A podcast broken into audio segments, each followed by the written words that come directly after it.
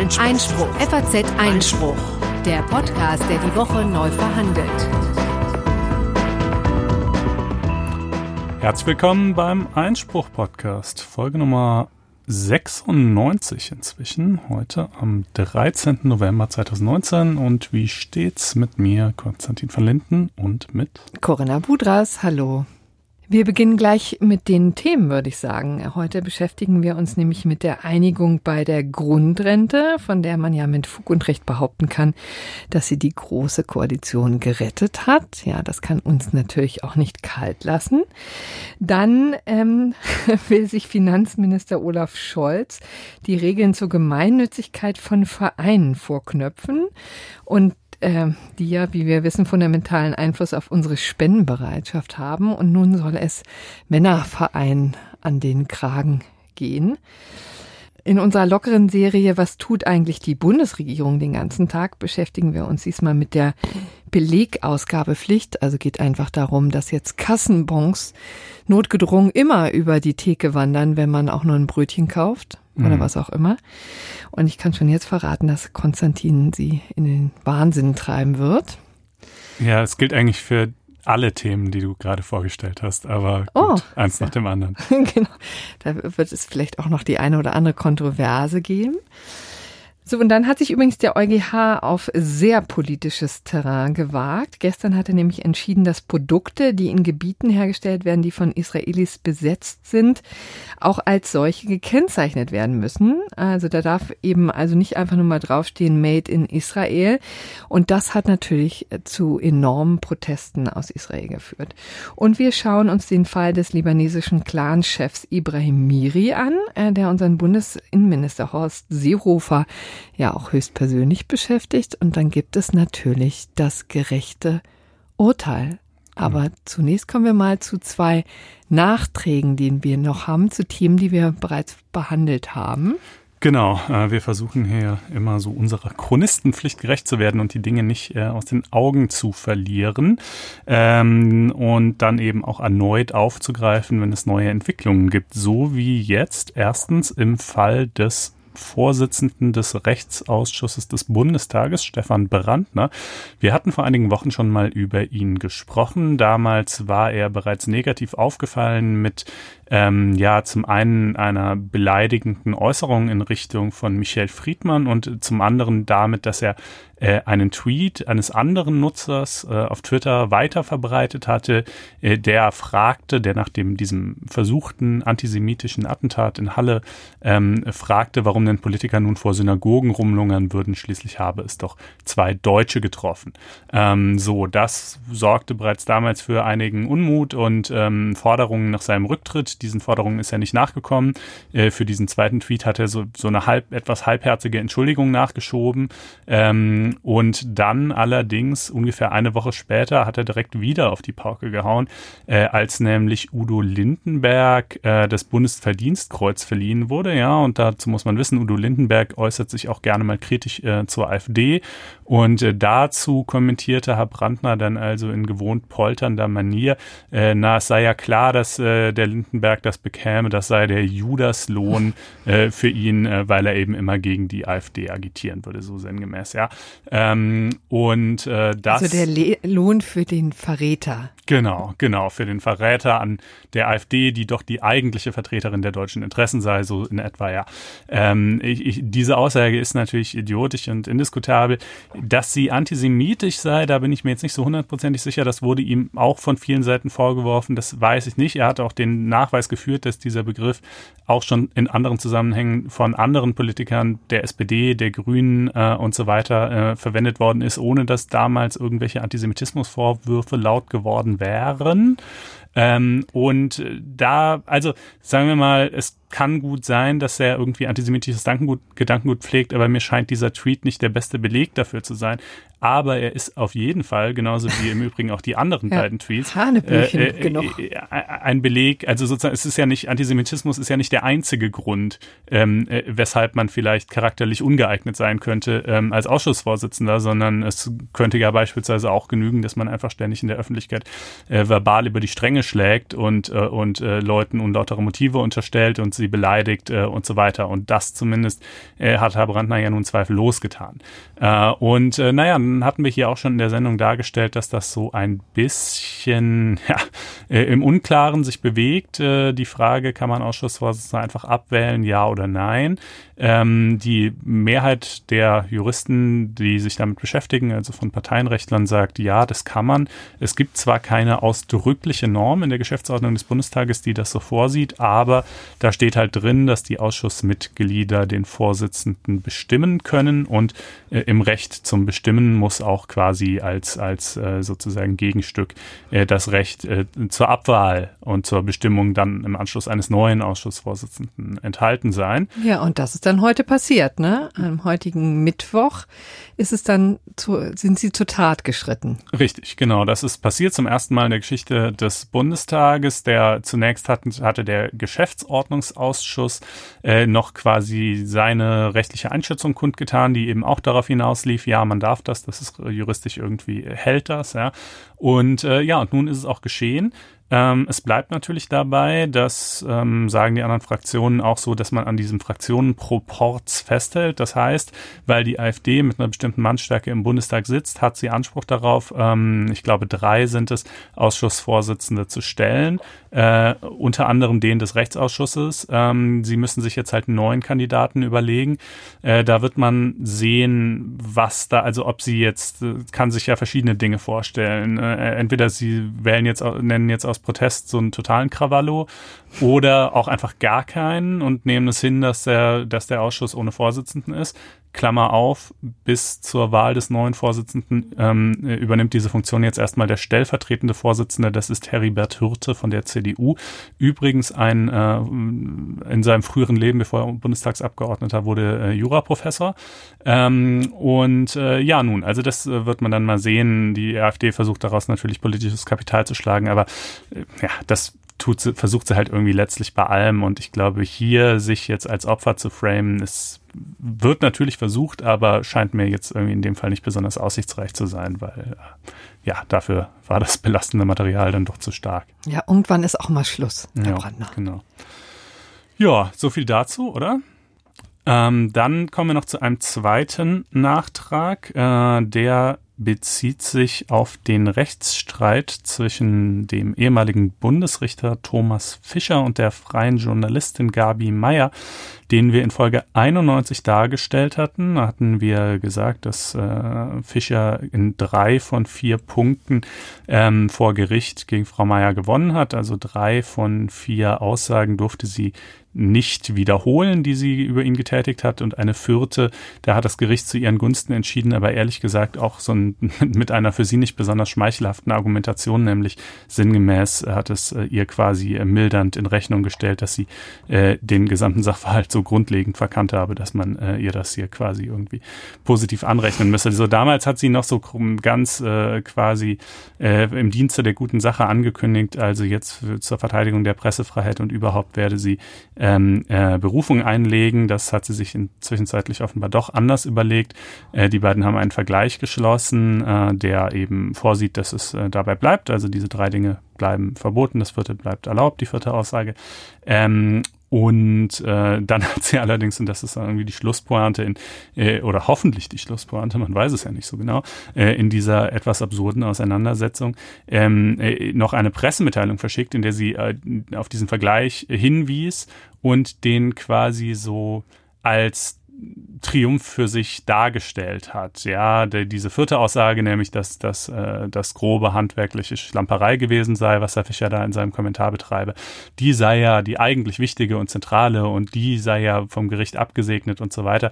Naja, und ähm, äh, dann einen Tag später trudelte also von ihr äh, eine etwas reumütige Mail ein, ähm, sie habe sich gegenüber Herrn Fischer jetzt äh, verpflichtet, äh, künftig äh, den Versand solcher Pressemitteilungen äh, zu unterlassen, was sei nämlich ein oh. Verstoß gegen die Verschwiegenheitsvereinbarung, die Teil des Vergleichs war.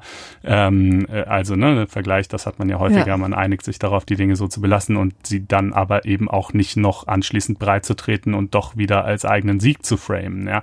Ähm, also gut, eine ziemliche Posse irgendwie, aber äh, ich denke mal, damit hat sie dann auch jetzt ihr Ende gefunden und wir können zu wichtigeren Dingen kommen. Ja, zu der Grundrente und der Rettung der Großen Koalition. Ob das jetzt äh, so gut ist und eine gute Nachricht wird sich ähm, zeigen. Aber die Spoiler, nein. aber die genau die Grundrente, also ich wollte, ich war, das war ja bezog sich auf die Rettung der Großen Koalition. Ach so, naja, ne? gut, okay. so und jetzt kommen wir eben zur Grundrente als solche und die wird uns jetzt Konstantin mal sehr nüchtern präsentieren. Ist nämlich auch gar nicht so einfach. Ja, äh, ich ähm, versuche es mal. Also die Problematik, die adressiert werden soll, besteht darin, dass es Menschen gibt, die mehr oder weniger ihr ganzes Leben lang, jedenfalls 35 Jahre lang, gearbeitet haben und in die Rentenkasse eingezahlt haben, die aber später trotzdem nur eine ganz kleine Rente bekommen. Äh, nämlich eine Rente, die letztlich nicht über Hartz-IV-Niveau liegt, nicht über dem Niveau der Grundsicherung liegt. Und ähm, man kann dann auch nicht etwa beides bekommen, jedenfalls bisher nicht.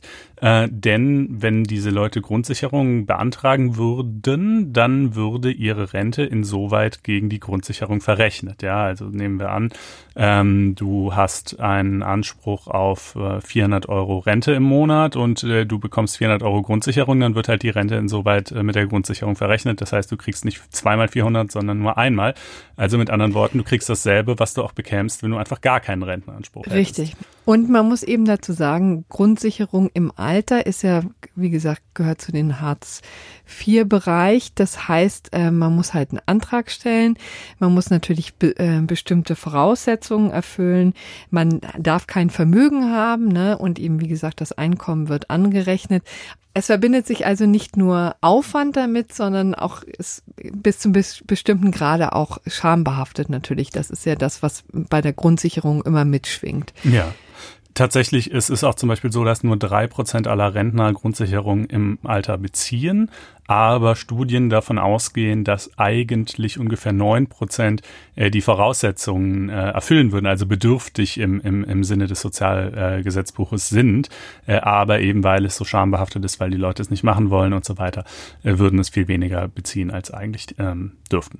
So, naja, und jedenfalls ist, jedenfalls erscheint es irgendwie als ungerecht, dass jemand, der sein ganzes Leben in die Rentenkasse eingezahlt hat, wenn auch eben vielleicht nur geringe Beträge, relativ geringe Beträge, dann am Ende überhaupt nicht besser dasteht als jemand, der äh, nie eingezahlt hat und eben Grundsicherung bekommt. Und das liegt natürlich daran, dass einfach über ein langes Leben hinweg, ein langes Berufsleben hinweg die Löhne, die man dann erhalten hat, sehr niedrig waren. So kommt ja. das ja zustande, ne? Dass genau, entweder entweder weil man schlecht bezahlt war oder auch weil man zum Beispiel in Teilzeit gearbeitet hat. Ne? Das kann ja auch sein. Ähm, und jetzt könnte man sich ja vorstellen, ähm, dass man zum Beispiel einfach sagen würde, okay, dann äh, hören wir doch auf, diese kleine Rente, die die Leute kriegen, mit der Grundsicherung zu verrechnen, ja, sondern wir äh, erlauben ihnen quasi Grundsicherung zu bekommen und aber ihr bisschen Rente, die, das sowieso seinerseits unterhalb der Grundsicherung liegt, noch quasi zusätzlich zu behalten oder zumindest in Teilen zusätzlich zu behalten. Das ist zwar auch Teil der jetzt gefundenen Lösung, aber nicht das zentrale äh, Element. Das zentrale Element ist ein anderes. Ähm, das sieht nämlich vor, dass Menschen, die mindestens 35 Jahre in die Rentenkasse eingezahlt haben, das ist Voraussetzung, nur die sind betroffen. Ähm, äh, und ähm, dass diese Menschen also, wenn sie äh, ihre Beiträge an die Rentenkasse über im Mittel über diese 35 Jahre zwischen 30 und 80 Prozent äh, dessen betragen haben, was ein Durchschnittsverdiener einzahlt. Ja. Ähm, äh, dann wird ihr Rentenanspruch für diese 35 Jahre verdoppelt, höchstens aber auf 80 Prozent äh, der Rente, die ein Durchschnittsverdiener kriegen würde. Also sprich, wenn ich zum Beispiel über 35 Jahre hinweg ähm, 40 Prozent dessen eingezahlt habe, was ein Durchschnittsverdiener einzahlt, ähm, dann kriege ich jetzt für diese 35 Jahre nicht etwa einen Rentenanspruch in Höhe von eben 40 Prozent, sondern in Höhe von 80 Prozent verdoppelt, ja. Aber davon werden jetzt wiederum 12,5 Prozent nochmal abgezogen. Also letzten Endes kriege ich eben auch nicht 80, sondern 70 Prozent. Warum? Ja, warum, lieber Konstantin? ähm, äh, insbesondere auch, warum dieser Abzug und so ist das nicht irgendwie merkwürdig? Naja, weil die Rente eben eigentlich auf dem sogenannten Äquivalenzprinzip beruht. Das heißt, eigentlich kriegt man so viel zurück, wie man reinsteckt. Oder naja, das stimmt auch nicht ganz. Das, da, da gibt es natürlich noch ganz andere Verschiebungen, die äh, eben sozusagen durch, durch Aber die äh, Grundidee ist äh, jedenfalls äh, so. durch Fluktuationen in, in der Zahl von, von äh, Überalterung und so weiter zustande kommen. Ne? Aber äh, die Idee ist jedenfalls, je mehr du reinsteckst, desto mehr kriegst du raus. Ähm, und diese Idee wird hier natürlich ein Stück weit durchbrochen, weil hier, ähm, wenn jetzt also quasi der eine, ja, der zahlt eben 80 Prozent eines Durchschnittsverdienstes ein und kriegt am Ende 80 Prozent raus. Und der andere, der zahlt nur 40 Prozent ein und bekäme nach Verdopplung auch 80 Prozent raus. Das ist ja irgendwie offensichtlich, verträgt sich das schlecht mit diesem Äquivalenzprinzip. Deshalb dieser Abzug von 12,5 Prozent auf dann ungefähr 70 Prozent. Ja, ändert natürlich nichts daran, dass es eigentlich immer noch eine Durchbrechung des Äquivalenzprinzips ist. Sie ist halt nicht mehr ganz so krass, aber sie ist natürlich gleichwohl spürbar vorhanden. Was das in Zahlen ausgedrückt bedeutet, dazu kommen wir vielleicht äh, gleich noch, ja, ähm, bei der Bewertung des Ganzen. So, ähm, das ist also jedenfalls erstmal die Idee. Und dann war natürlich ähm, lange Zeit noch äh, der große Streit, soll das jetzt für jeden gelten, der 35 Jahre lang eingezahlt hat in dieser, in dieser ähm, äh, Gehaltsklasse zwischen 30 und 80 Prozent oder nur für Leute, die wirklich bedürftig sind. Ja, die berühmte Bedürftigkeitsprüfung. Und das ist eben exakt der Punkt, an dem die Koalition fast zerbrochen wäre. Denn im Koalitionsvertrag, muss man ja sagen, steht sie explizit drin. Da ist also, hatten sich CDU und SPD mal darauf verständigt, dass tatsächlich die Bedürftigkeit geprüft wird. Das, das, heißt, nur dann, wenn man kein Vermögen und nicht genug Einkommen hat, wird sie eben gezahlt. Aber dann ist eben die SPD im Laufe der Zeit und im Laufe von diversen verlorenen Wahlen und Wahlkämpfen eben dazu gekommen, dass die Bedürftigkeitsprüfung doch vielleicht verzichtbar wäre. Mhm. Und so kam eben der Streit in der großen Koalition. Genau. Und ähm, naja, die SPD hat sich nicht vollständig, aber doch ein Stück weit durchgesetzt. Es gibt jetzt nur noch eine abgespeckte Bedürftigkeitsprüfung. Und zwar soll diese Verdopplung der Grundrente, wie ich sie gerade, oder der, der Rente, nennen wir es einfach, wie ich sie gerade beschrieben habe, die soll nur dann stattfinden, wenn die betroffenen Personen weniger monatliches Einkommen als 1250 Euro haben. So, was ist jetzt monatliches Einkommen? Also Arbeitslohn ist es natürlich nicht, denn wir reden ja gerade über Rentner. Ja, die kriegen in der Regel keinen Arbeitslohn mehr. Aber es kann ja natürlich zum Beispiel sein, dass man eine Wohnung vermietet und dadurch Geld bekommt. Es kann sein, dass man Aktien, irgendwie, äh, Aktien hat, die, die, äh, die laufend, also die Aktien als solche sind natürlich kein Einkommen, aber die laufend Rendite abwerfen. Ähm, das wäre Einkommen. Ein bisschen umstritten und wohl noch dann im Gesetzgebungsverfahren zu klären, ist es zum Beispiel bei einer Lebensversicherung, ja, ähm, weil die, da gibt's ja zwei Modelle. Entweder du kriegst quasi monatlich eine bestimmte Summe, das wäre dann vielleicht Einkommen, aber bei den meisten Lebensversicherungen kannst du es dir auch als Einmalzahlung auszahlen lassen und dann ist es kein Einkommen Einkommen, sondern Vermögen. Und sozusagen diese Differenzierung scheint ja aber irgendwie nicht so viel Sinn zu ergeben in dem Fall. Ähm, also das Problem bei dieser abgespeckten Bedürftigkeitsprüfung ist natürlich, dass man sich Szenarien ausmalen kann, ähm, um jetzt halt mal das beliebte Extremszenario zu wählen, von jemand, der ähm, in einer zwei Millionen Villa wohnt Äh, das heißt, ein enormes Vermögen hat, aber kein Einkommen, weil er halt äh, einfach keine laufenden Einnahmen hat. Ja, das heißt, der wäre in diesem Sinne äh, bedürftig, wenn er jetzt natürlich noch, wenn er dann eben auch noch entsprechend 35 Jahre lang gearbeitet hat, aber relativ wenig in die Rentenkasse eingezahlt hat, würde dessen Rentenanspruch verdoppelt werden, ähm, äh, obwohl man wohl sagen kann, äh, der hat es jetzt nicht unbedingt nötig. Ja, ähm, das ist also natürlich ein Teil der Kritik, äh, bei weitem nicht der nicht die ganze Kritik ähm, und in meinen Augen nicht mal der wichtigste Teil der Kritik, aber äh, jedenfalls es ein Teil. Es war aber jedenfalls ein, ein Kritikpunkt, der immer sehr plakativ war. Ne? Es ja. war dann auch immer die berühmte Zahn. Arztgattin. Ja, genau. Komisch, wie sich solche Bilder dann fortsetzen im Diskurs. Also es kann ja nämlich zum Beispiel, jetzt wird man natürlich vielleicht einwenden, naja, wenn jemand sein ganzes Leben lang nur so wenig in die Rentenkasse eingezahlt hat, sprich wenig verdient hat, dann ähm, wird derjenige in der Regel nicht über viel Vermögen verfügen. Denn wo soll es denn herkommen? Ja? Ähm, aber das stimmt natürlich zwar vielleicht in vielen Fällen, aber eben nicht in allen, denn es kann ja schon noch aus ein paar anderen Orten kommen. Es kann aus einer Erbschaft kommen. Es kann dadurch kommen, dass man jemand heiratet, der seinerseits äh, sehr vermögend ist. Es kann gut aus dem Lottogewinn meinetwegen auch kommen. Ähm, und äh, es kann, na Moment, irgendeins hatte ich noch, es fällt mir gerade nicht ein. Aber naja, es kann jedenfalls aus verschiedenen Quellen. Ja genau, oder es kann natürlich auch einfach sein, dass man einfach von Anfang an irgendwie mehr oder weniger reich geboren ist und nur deshalb wenig in die Rentenkasse eingezahlt hat, weil man einfach nie die Notwendigkeit hatte, überhaupt groß zu arbeiten und mehr oder weniger Privatier war, ja. Ähm, ja, aber 35 äh, Jahre muss man ja. Ja, 35 Jahre muss man schon irgendwo einzahlen. angestellt gewesen, gewesen sein. sein. Ja, ähm, also jeden, allerdings, ne, ähm, es gibt zum Beispiel eine Studie, die zu dem Ergebnis kommt, dass 85 Prozent der Leute, die zum äh, Empfang von Grundrente berechtigt sind oder sein werden, nicht bedürftig im Sinne des äh, SGB II sind, also nicht keinen Anspruch auf Grundsicherung Hartz IV hätten. Ja, mhm. ähm, das ist äh, schon eine ziemliche Hausnummer. Ja, ähm, und dass man umgekehrt und das ist natürlich auch ein weiterer Kritikpunkt äh, gegenüber diesem äh, Modell, das Problem der Altersarmut, ja, dass Leute im Alter sehr sehr wenig Geld nur haben, äh, mit dieser Grundrente bestenfalls sehr partiell adressiert, denn die meisten, über zwei Drittel der Leute, die von Altersarmut betroffen sind, die haben eben einfach nicht 35 Jahre lang eingezahlt und deshalb äh, werden deren Rentenansprüche, insoweit sie überhaupt welche haben, auch nicht verdoppelt. Wobei man ehrlicherweise da jetzt reingrätschen kann, was ja. ich jetzt mal tun werde und sagen kann, bei deinem ersten Argument, das du genannt hattest, dass eben einfach viele nicht mal, also oder über der Grundsicherung als solche mhm. liegen. Das ist ja auch nicht die Stoßrichtung dieses Gesetzes. Ne? Da ja. geht es ja tatsächlich, hat ja übrigens eine sehr, sehr lange Historie, hat ja schon viele Varianten durchlebt, in dem Sinne, dass es schon, dass dieses Prinzip schon oft in den letzten zehn Jahren vorgeschlagen wurde, unter Lebensleistungsrente zum mhm. Beispiel ähm, und solidarische Grundrente und irgendwie sowas. Ähm, also letztendlich ist doch die Stoßrichtung tatsächlich wirklich nur die, dass die Leute, die ihr Leben lang geschuftet haben, tatsächlich auch davon leben sollen können im Alter.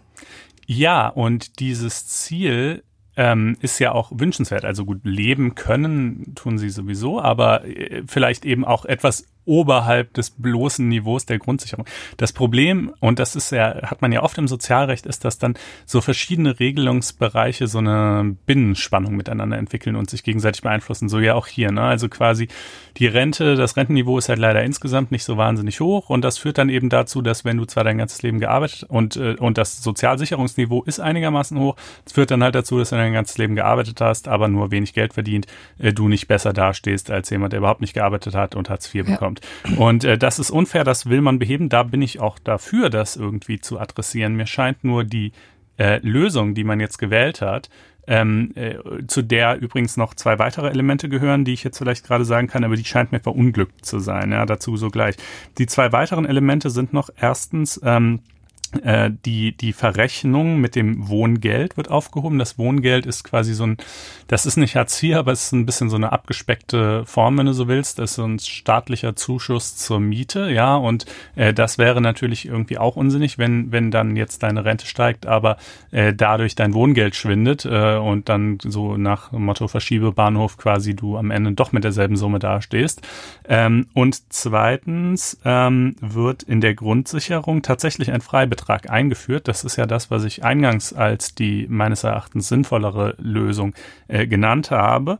Ähm, äh, allerdings nicht von 100 Prozent, also du kannst nicht die komplette Grundsicherung plus deine Rente bekommen, sondern ähm, äh, der sieht folgendermaßen aus, 100 Euro monatlich auf jeden Fall plus 30 Prozent der darüber hinausgehenden Rentenzahlungen, höchstens aber 212 Euro. Also bestenfalls kannst du quasi äh, Grundsicherung und dann noch ähm, 212 Euro darüber hinaus auf diese Weise jetzt beziehen. So.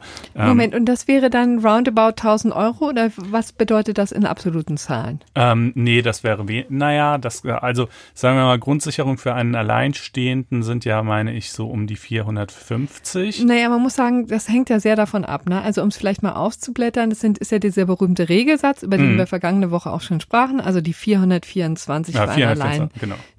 So, und dann kommen in der Tat in dieser Konstellation auch nochmal besondere medizinische Erfordernisse da drauf. Also wenn zum Beispiel, also mehr Bedarfe, ne, ja. die sind sozusagen anders als bei Hartz IV direkt schon eingepreist oder vorgesehen, ja, dass man eben in der, im Alter vielleicht eine Gehhilfe braucht oder ähm, besondere Medikamente oder so. Und da gibt es dann eben mehr Bedarf, der dann individuell berechnet wird und um draufgeschlagen wird. Dann kommt natürlich nochmal Unterkunft und Heizung hinzu. Mhm. Auch das haben wir ja bei Hartz IV. Und natürlich auch die Übernahme von Kranken- und Pflegeversicherungsbeiträgen, Zusatzbeiträge und Vorsorgebeiträge. Mhm. Also man kommt so roundabout, je nachdem, wie hoch die Mehrbedarfe wegen gesundheitlicher Einschränkungen sind, eben vielleicht auf knapp 800 oder mhm. knapp 900 Euro. Und jetzt dann eben nochmal plus bis zu plus 212 Euro, die du quasi, weil sie als Freibetrag mhm. dann jetzt äh, firmieren, ähm, aus der Rente behalten kannst. So. Ähm, und ja, dann daneben noch ein paar Dinge in Bezug auf betriebliche Alterssorge und so, aber das wird zu kleinteilig. Ich würde vorschlagen, da das nicht so zentral für die Bewertung ist, zu der wir dann jetzt ähm, mal kommen können, können wir das außen vor lassen. Ja, Konstantin, erzähl. Du bist ja, nicht der größte Fan dieser Grundrente, nee, sag mal. Also ich äh, wirklich, äh, je länger ich mich damit beschäftige, desto weniger und nochmal nicht, weil ich nicht das Ziel ähm, äh, für unterstützenswert hielte, dass eben Leute, die äh, lange Jahre gearbeitet haben, irgendwie im Alter etwas besser dastehen sollten, als Leute, die es nicht getan haben, sondern einfach nur, weil mir äh, der gewählte Weg dahin sinnlos erscheint. Und ich würde fast so weit gehen zu sagen, man kann diese Grundrente eigentlich wirklich nur befürworten, wenn man sie nicht verstanden hat. Oh es ist, das ist es, natürlich ein hartes Argument. Es ist eigentlich wirklich nicht. Und er versucht mich hier, liebe Hörerinnen und Hörer, zu unterminieren, ne? schon im Vorfeld. ja. Das, das ist ein das bisschen ist ein ganz äh, gemeines Trick. Framing, das stimmt natürlich. Aber also, äh, ne, ich habe ja gerade schon gesagt, ne, es beruht an und für sich auf dem Äquivalenzprinzip, je mehr ich rein tue, desto mehr hole ich raus. Jetzt wird dieses Äquivalenzprinzip durchbrochen, aber eben auch nur teilweise nur für einen ganz bestimmten Personenkreis, nämlich die, die 35 Jahre eingezahlt haben und in dieser Spanne zwischen 30 und 80 Prozent liegen. Und das führt zu ganz absurden ähm, Verschiebungen und Szenarien. Also Beispiel Nummer eins, ja, der eine, nehmen wir einfach mal zwei, äh, Vergleich von zwei Personen, ja. Der eine arbeitet 35 Jahre lang in Vollzeit, und zahlt über diese 35 Jahre hinweg 186.000 Euro ein, ja, in die Rentenkasse. Ähm, der andere arbeitet äh, auch 35 Jahre lang, aber nur in Teilzeit und zahlt deshalb nur 93.000 Euro ein, also ungefähr die Hälfte. Ähm, oder nee, sogar exakt die Hälfte, ehrlich gesagt. So, jetzt kriegt der erste ähm, am Ende äh, 925 Euro Rente, einfach so, ja. Das ist halt die Rente, die quasi diesen 186.000 Euro entspricht. Der andere bekäme bisher eigentlich 463 Euro Rente, also ungefähr die Hälfte. Auch das soweit ja noch logisch, korrespondiert in etwa zu dem, was sie eingezahlt haben. In Zukunft kriegt er aber 463 Euro Rente plus 405 Euro Grundrente, sprich dann 800, na was sind das, 68 Euro versus 925. Das heißt, hat nur die Hälfte eingezahlt, kriegt aber fast dasselbe raus. Nicht mhm. ganz, aber wirklich nur noch knapp dahinter. Ähm, das ist ungerecht, beziehungsweise dadurch werden einfach die, die, sozusagen das Wesen der Rente ist halt nicht, dass sie eine Sozialleistung ist, die den Schwächeren helfen soll. Das haben wir ja auch. Das nennt sich Grundsicherung. Das ist ja auch ein legitimer Gedanke. Aber die Vermengung dieser beiden Dinge führt zu absurden Resultaten und sie führt zu noch viel absurderen Resultaten. Moment, nee, jetzt, nee, ja, jetzt okay, einmal gut, ganz kurz ein, einhaken. Okay, genau. dann bleiben wir erst bei Weil ich würde ganz gerne wissen, also du bist im Grunde genommen dann dafür, das überhaupt gar nicht erst anzufassen. Also dass man weil letztendlich diese, diese Durchbrechung bringt das natürlich mit sich. Ne? Also es ist ganz klar, dass du hier im Einzelfall natürlich Verschiebungen haben wirst, zu, Ungerecht, ähm, zu Ungerechtigkeiten kommt. Aber das ist ja übrigens auch generell das Problem bei Rente vielleicht, ja, weil der eine bezieht sie 30 Jahre lang und der andere fünf. Oder womöglich gar nicht. Ja, ne? aber das so. ist ja, wie, aber wieso? Das ist ja nicht äh, äh gut. Äh, achso, du meinst einfach, weil der eine halt länger lebt ja. als der andere.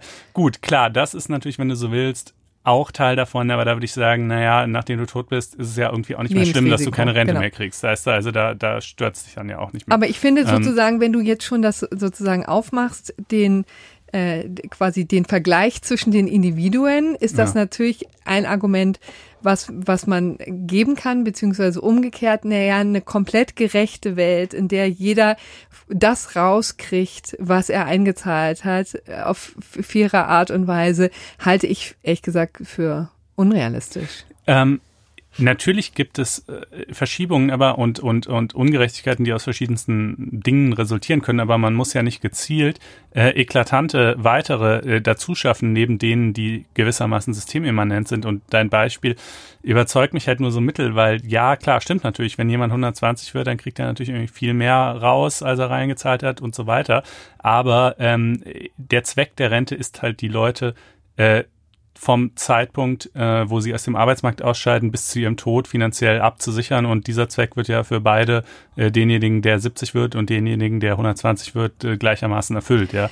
Ähm, Kurz zurück zu meiner Frage. Ist das, ähm, weil da habe ich dich selber ja. unter, habe ich dich unterbrochen bei der Beantwortung meiner ja. Frage. Also ob du sozusagen generell gegen das ganze Prinzip Grundrente bist? Also im Grunde genommen die Aufpimpung der, der Rentenansprüche, die man im Laufe seines Lebens erwirbt, ne? Das ist es ja. Naja, ich bin, wäre dafür, über äh, das nur, aber dafür deutlicher über den Freibetrag bei der Grundsicherung zu regeln, sodass man halt, weil es sind ja, es geht ja gerade darum, dass die Leute eben nicht mit äh, lediglich auf Hartz-IV-Niveau ähm, sozusagen im Alter äh, äh, äh, rangieren sollen, obwohl sie lange Zeit gearbeitet haben. Und dieses Problem kann man doch wunderbar adressieren, indem man ähm, das über einen Freibetrag regelt, womit man dann gleichzeitig auch noch das zweite Problem mit adressiert hat. Äh, das ist äh, desjenigen, der zum Beispiel, äh, was weiß ich, mit, einem Million mit einer Millionärin verheiratet ist oder ähm, im Lotto gewonnen hat oder äh, irgendwie geerbt hat, ja äh, der also zwar kein Einkommen im Alter hat und auch nur eine kleine Rente, aber trotzdem viel Vermögen, denn der hat natürlich von vornherein keinen Anspruch auf Grundsicherung und somit äh, wird, wird, wird der auch nicht von der Freibetragsregelung profitieren. Ähm, und das scheint mir einfach der sowohl sozusagen von der Sache als auch von der Gerechtigkeit her ähm, äh, äh bessere Ort dafür zu sein, ja, und äh, der eben nicht zu solchen eklatanten ähm, äh, Szenarien führen würde, wie zum einen dem, was ich gerade äh, beschrieben habe, oder es gibt natürlich, man kann natürlich und, äh, ein sogar noch krasseres Szenario aufmachen, ja, und dazu komme ich äh, nochmal zu dem zurück, was ich eingangs gesagt habe. Ja, jemand zahlt 35 Jahre lang 40 Prozent des Durchschnittseinkommens, steht am Ende fast so da wie jemand, der 35 Jahre lang 80 Prozent des Durchschnittseinkommens eingezahlt hat. Vor allen Dingen aber steht er natürlich viel besser da als jemand, der 34 Jahre und elf Monate im Extremfall 40 Prozent des Durchschnittseinkommens gezahlt hat. Denn der, dessen Rente wird nicht verdoppelt. Ja. Und welcher ich, genau, Logik ich, das folgt ist, das? Ja, ne, der natürlich der Logik, dass du um eine Grenze ziehen musst. Nee, das musst du ja keineswegs. Es wäre ja ohne weiteres möglich, ähm, äh, das einfach, das wird dann zwar vom, vom Rechnen ein bisschen schwieriger, aber das kann man ja, ja. einen Computer machen lassen. Ähm, äh, Oder KI? Äh, das quasi zu skalieren, das kannst du ja runterskalieren bis auf, äh, bis auf ein Jahr Beitragszeit, wenn du willst. Worauf das nur allerdings hinauslaufen würde, wäre einfach eine generelle Anhebung des Rentenniveaus mhm. für alle in unterschiedlichem Grade, nämlich abhängig davon, wie lange sie halt ja, gearbeitet da, haben. Das grundsätzlich und, steuerfinanziert, ne? Äh, Muss man ja Ja, das ist halt die Frage, wo sollte das Geld ja. dafür herkommen? Das also würde natürlich im Moment kommt es aus, aus dem Steuertopf. Du meinst für die Grundrente jetzt? Ja, das, ja, ja da, genau, da müssen wir gleich auch noch vielleicht zwei, zwei Sätze zu sagen. Aber ähm, es ist nicht zwingend und das ist doch ebenfalls eklatant ungerecht. Und jetzt stellen wir uns mal noch vor, in diesem Szenario, ja, der eine Typ arbeitet also 35 ähm, Jahre, zahlt 40 Prozent ähm, äh, äh, des Durchschnitts, der andere äh, 34 Jahre und, ähm, und der mit den 35 Jahren, der hat jetzt aber vielleicht tatsächlich noch das Glück, und das kann ja sein, das ist jetzt kein ganz so extremes Beispiel, dass ihm auch noch eine kleine Eigentumswohnung gehört, das heißt, er äh, noch nicht mal sozusagen äh, Miete zahlen muss. Da steht er wirklich hundertmal besser da als derjenige, der ein Jahr weniger gearbeitet hat. Das ist doch einfach schreiend ungerecht. Also nie, ich, deshalb sage ich eigentlich, man kann dieses System nicht befürworten, wenn man es versteht äh, und auch nee, nicht aus dem ähm, sozialen Gedanken bitte, heraus. Der, nee, der Unterschied ist schlicht und ergreifend, ob du auf die Einzelfallgerechtigkeit abstellst. Und ja, Konstantin, da wird man immer Situationen finden, die man gegeneinander abwägt und wo man zum Ergebnis kommen wird, ja, schlecht gelaufen in diesem Fall, ja. Aber es geht doch hier sozusagen um eine soziale Frage und um eine Gerechtigkeitsfrage. Und da kann ich schon ähm, zum Ergebnis durchaus kommen, dass man sagt, okay, das, das, man hat hier so ein gewisses Bedürfnis, ja, dass 35 Jahre eine gewisse Hausnummer ist, die man sich abgerackert hat. Und für die muss es mehr geben. Also ich mache dir den, den, das Beispiel aus zwischen demjenigen, der 35 Jahre und einen Monat gearbeitet hat und der, der gar nicht gearbeitet hat. Und beide dann eigentlich nach dem bisherigen Prinzip Grundrente bekommen ja, ja Grundsicherung, Rente, Rente, Entschuldigung, ja. genau, Grundsicherung im Alter. Ja, da bin also ich ja mit dir d'accord, dass das nicht okay ist. Ja. Ich sag nur, die gewählte Lösung ist Schrott. Ähm, äh, auch, es hat ja auch anfangs, jedenfalls unter dem Stichwort Respektrente firmiert, auch so ein furchtbarer Begriff. Ja, so Respekt vor der Lebensleistung von 35 Jahren. Da müsste, muss sich doch auch jeder zurecht fragen, ach ja, und äh, wenn ich 34 Jahre gearbeitet habe, verdiene ich also keinen Respekt dafür oder wie. Also es ist doch einfach absurd. Es, es ist, die, das Ziel ist ein absolut hehres, aber das Mittel zur Erreichung des Ziels. Es ist übrigens so ein äh, hehres Ziel, dass das wirklich schon seit Jahrzehnten ja diskutiert wird. Was ja. ich jetzt interessant auch fand, ist, dass es ja bis zum Jahr 1992 tatsächlich so etwas gegeben hat in ähm, dem deutschen Sozialrecht, ja übrigens eingeführt in der sozialliberalen Koalition äh, unter Willy Brandt, ja, und dann wurde es unter Kohl abgeschafft, übrigens als äh, äh, Familien unter Familienministerin Merkel, interessanterweise, ah, okay. auch 1992. So ja. ja. Und das Interessante ist eben, dass es dann immer wieder, also seit 1992 sozusagen läuft die Sache aus aus, die, also die es bis 1991 ihm gegeben hat. Das, äh, da ist übrigens auch nochmal deutlich, wie schwierig es ist, dann sowas auch abzuschaffen. Ne? Mhm. Also das geht dann natürlich nur für künftige Jahrgänge und jetzt haben wir, glaube ich, immer noch 3,6 Millionen, die nach dem damaligen Prinzip deren Rente quasi aufgestockt wird. Ne? Dann gab es eine lange Zeit, wo eben nichts passiert ist. Man hatte die gerade abgeschafft. Und äh, Frau Ursula von der Leyen war 2009 die erste, die das wieder einführen wollte. Also auch eine hm. CDU-Ministerin als Sozialministerin damals, ja. So, und das Interessante ist eben, dass sich das immer wieder ein bisschen gewandelt hat, aber das Grundprinzip als solches, dieses Bedürfnis war immer wieder da, Lebensleistung zu honorieren.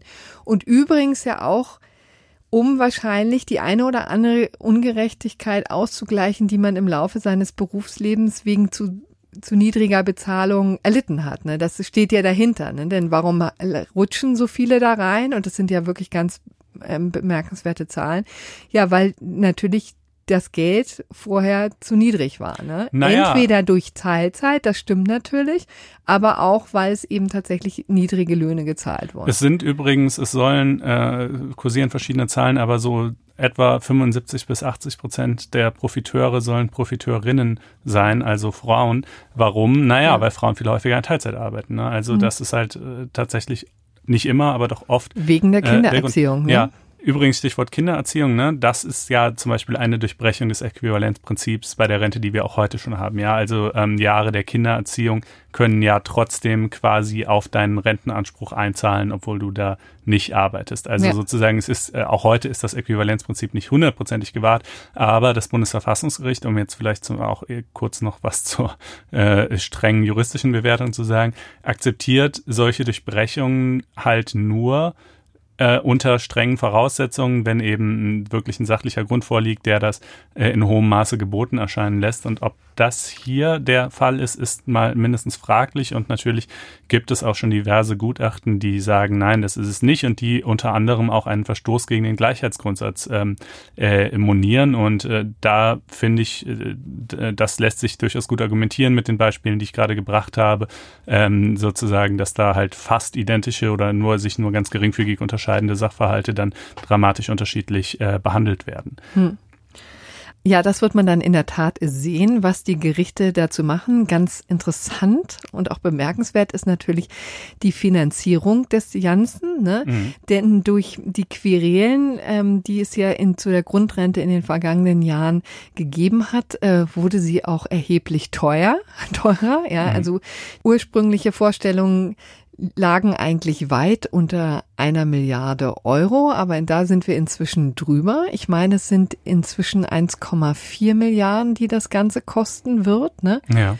Inzwischen. So die Schätzung. Also ähm, da gibt es natürlich auch man ja. wird sehen, sage ich mal. Was übrigens ja eher eines der billigeren Rentenpakete ähm, ist. Da ja. hat es in der Vergangenheit schon wesentlich teurere Maßnahmen gegeben.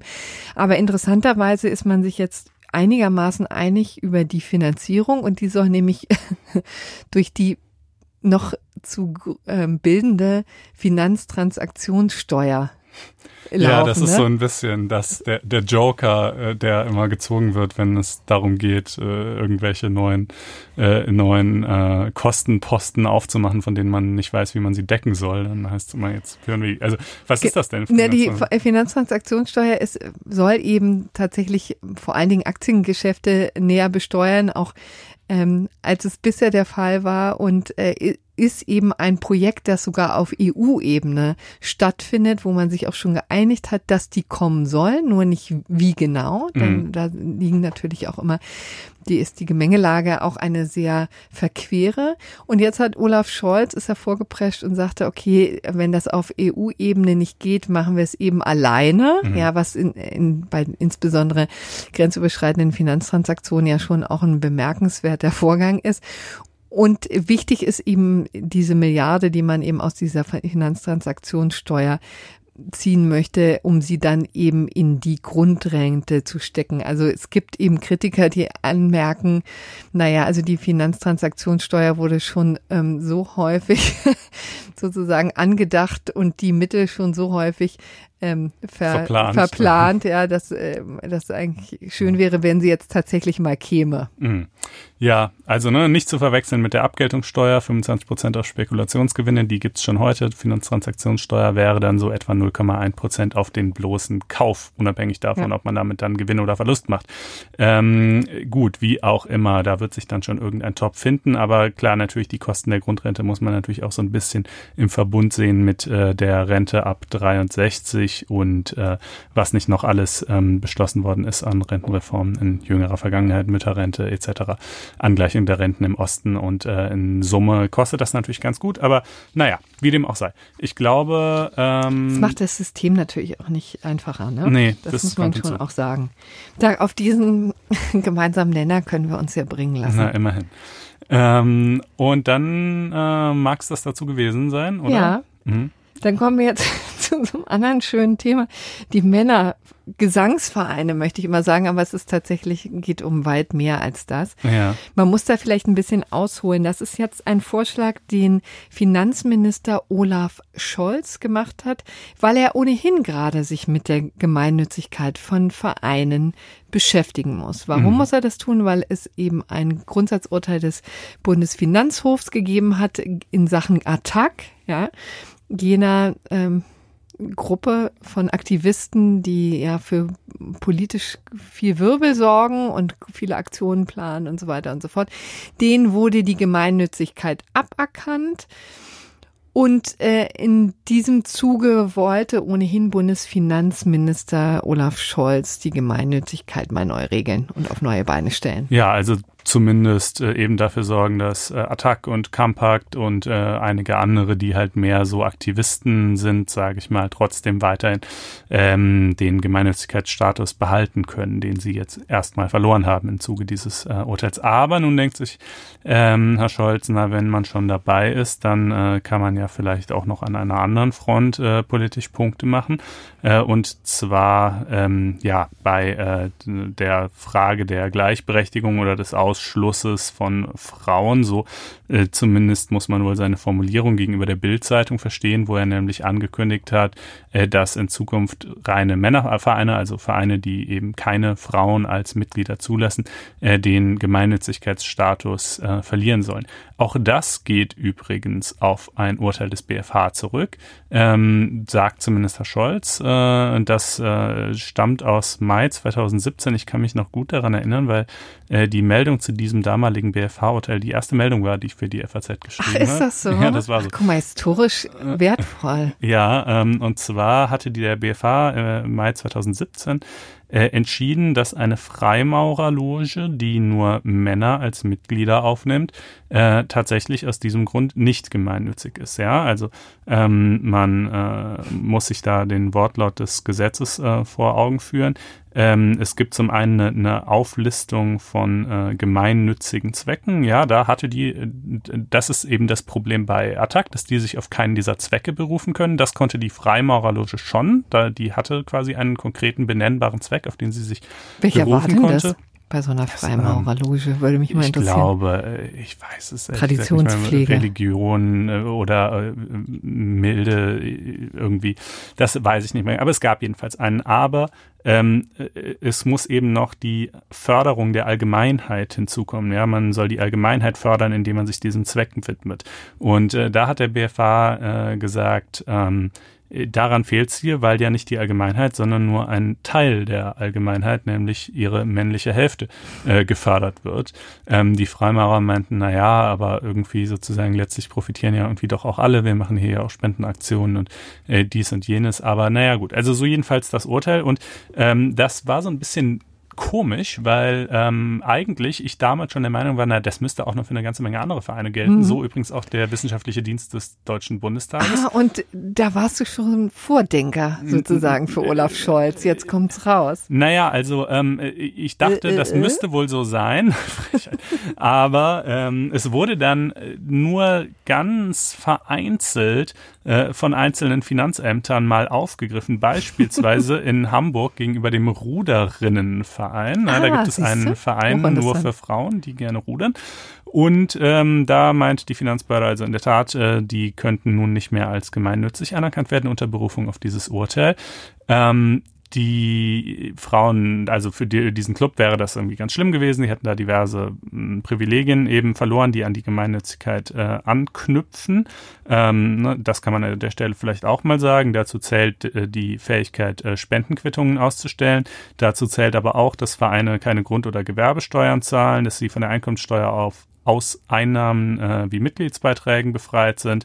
Ähm, ja, also schon eine Menge Sachen. So, und äh, naja, dieser Ruderinnen-Club, für den wäre das schlimm gewesen und der hat sich dann auf die ziemlich ähm, befremdlich anmutende Lösung mit dem Finanzamt verständigt, äh, dass er gesagt hat, äh, okay, ihr müsst, nee, ihr müsst ähm, auch Männer aufnehmen, wenn die das wollen aber ihr müsst ihnen nicht gleichberechtigten Zugang zu allen Aktivitäten des Vereins gewähren, sprich, die dürfen nicht rudern. Ja, so, aber die dürfen die Bar. Äh, ja, genau. Ich weiß auch nicht, was sie dann halt in einem Ruderverein machen sollen. Ähm, äh, die meinten halt auch, wir haben auch nur Umkleiden für Frauen und so. Ne? Das sind ja durchaus nachvollziehbare Einwände. Aber ähm, äh, also ich meine, in der Praxis wahrscheinlich wird es ja auch einfach keinen Mann melden, zumal wenn er nicht mitrudern darf. Aber anyway, so, also das ist schon irgendwie eine unbefriedigende Lage, das mal neu zu regeln, eingehend auf dieses BFH-Urteil, ähm, ist schon sinnvoll. Die Frage ist halt, wie man es macht. Und ähm, Olaf Scholz hat sich jetzt äh, also explizit nur auf äh, Männervereine Bezug genommen, ja, so zumindest den Eindruck erweckt, ähm, als sollte es auch wirklich nur für solche gelten. Das kann natürlich offensichtlich nicht sein. Nee. Also ähm, äh, das bedarf wahrscheinlich äh, auch keiner großen Erklärung, dass das ein Verstoß gegen den Gleichheitsgrundsatz wäre. Ähm, es muss schon äh, genderneutral formuliert sein im Gesetz. Ne? Ja. Und wie du ja dann zu Recht sagst, auch Ruderinnen treffen. Ja. Und, ähm, Oder den katholischen Frauenbund, das, der wurde jetzt in diesem Zusammenhang auch häufig genannt. Ja, also, äh, oder, oder diese Landfrauenverbände, da sind immerhin eine halbe Million Frauen ja. drin, ne? Mehr als man denkt, ehrlich gesagt. Also, aber die Deutschen sind ja ein, ein Volk von Vereinsmeiern und Meierinnen.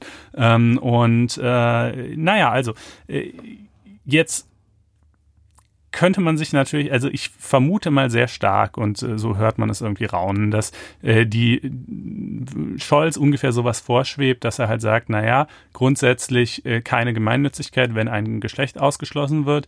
Ähm, Ausnahme Nummer eins, wenn es äh, sachlich zwingende Gründe gibt. Äh, diese Ausnahme hatte ja auch der BFH vorgesehen, nur meinte er halt, die gibt's bei den Freimaurern nicht, ja. Ähm, dann stellt sich natürlich, schließt sich natürlich sofort die Frage an, was sind denn sachlich zwingende Gründe? Äh, da wird's schon schwierig. Ähm, Gesangsvereinen, Männergesangsvereinen, ist es sozusagen ein sachlich zwingender Grund, dass der halt in einer bestimmten Tonlage singt, äh, die Frauen äh, vielleicht nicht treffen und umgekehrt auch, ja. Ähm, oder würde man sagen, na ja, aber es gibt ja auch gemischte Gesangsvereine, das funktioniert ja auch. Wie auch immer. Also das wäre sicherlich irgendwie die, die eine äh, Frage, die dann zu Streitigkeiten führen wird. Die bloße Pflege von Brauchtum und die Tradition und der Umstand, dass man das immer so gemacht hat, äh, wäre aber sicherlich kein sachlicher Grund, weil das ist ja, ist ja sozusagen gerade das, was eine solche Regelung zu beseitigen versucht, ja. Und äh, die zweite Einschränkung, die man sich denken kann, die es ja in solchen Gleichberechtigungsfragen auch an anderer Stelle gerne mal gibt, äh, ist äh, das Beseitigen bestehender Benachteiligungen, wie es immer so heißt. Ne? Ja. Also äh, wenn man jetzt sagt, in einem bestimmten Bereich, was weiß ich zum Beispiel Programmieren, ja, sind Frauen unterrepräsentiert, äh, dann könnte das vielleicht, ich ist natürlich jetzt alles in die Zukunft gedacht, ähm, äh, könnte man sich vorstellen, dass man dann zu der Wertung kommt, naja, deshalb ist ein Programmiererinnen-Club okay, obwohl es eigentlich keinen sachlich zwingenden Grund gibt, weil natürlich können Männer und Frauen programmieren, aber Frauen sind ja so unterrepräsentiert als Programmiererinnen, deshalb ist es trotzdem okay. Ähm, und äh, somit käme man vielleicht dann durch die Hintertür eben doch zu einer Situation, wo es häufiger die Männervereine als die Frauenvereine trifft, aber in manchen Fällen würde es auch natürlich trotzdem beide treffen. Ähm, so die mutmaßliche äh, äh, avisierte Rechtslage. Ähm, ja, nur zur Bewertung. Muss ich, ja, muss ich eigentlich die ganze Sendung durchschimpfen? Willst du, findest du das gut? Nee, das, das, ich habe schon so eine gewisse Sympathie dafür. Also ich, weil unter dem Deckmantelchen, das ähm, irgendwie, wir wollen jetzt mal unter uns sein, das ist natürlich mitunter total legitim. Ich will das jetzt auch ähm, den Herren nicht absprechen oder auch den Damen. Ja, es geht ja in beide Richtungen. Die Frage ist nur immer, muss der Staat das fördern, weißt du? Und das, darum geht's ja hier. Ne? Also natürlich dürfen die das weiterhin noch machen. Und unter der Maßgabe, die das AGG jetzt, also das mhm. Allgemeine Gleichbehandlungsgesetz, ähm, den jetzt äh, zu billig, das ist natürlich noch das, die andere Spielwiese, aber die lassen wir jetzt mal außen vor. Ne? Hier geht es ja um die Gemeinnützigkeit und die Frage, naja, also muss der Staat das fördern, dadurch, dass es steuerlich begünstigt ist. Und ich muss sagen, nicht zwingend, denn Gemeinnützigkeit ist ja nun etwas, was jetzt nicht jeder oder jeder Verein beanspruchen muss. Das ist natürlich auch in der Praxis ja etwas, was sehr genau geprüft wird, ja, was auch ähm, einigen Voraussetzungen unterliegt.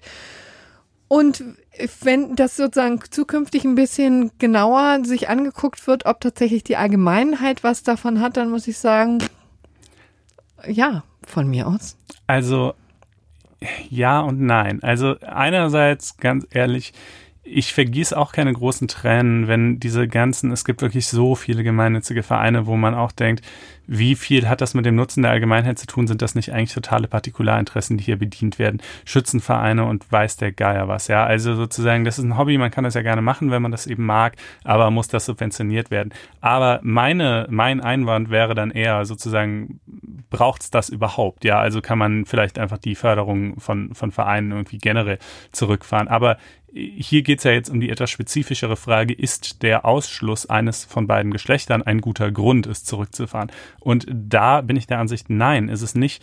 Denn wenn man jetzt also der Ansicht ist, ein Schützenverein beispielsweise ist an und für sich eine Veranstaltung, die irgendwie der, der äh, einen gemeinnützigen Zweck bedient, ja, ähm, dann gehört es, also weißt du sozusagen dann wird es nicht weniger nützlich, nur weil es nicht jedem offen steht. Es ist ja auch naja, umgekehrt. Der BFH hat es anders gesehen. Ne? Also ich meine, das ist ja das in der Charme dieser ganzen Regelung liegt ja darin, dass es schon der BFH, der Bundesfinanzhof, tatsächlich so gesehen hat. Nun könnte man mit Fug und Recht sagen, na, dann soll man es den, kann man es ja auch den Gerichten überlassen und dann werden sie eben das in Augenschein nehmen und mal sagen, ja, hier ist noch so viel ähm, so viel Gemeinnützigkeit vorhanden, dass wir das hier äh, weiterhin dulden und an anderer Stelle bei den Freimaurern eben nicht.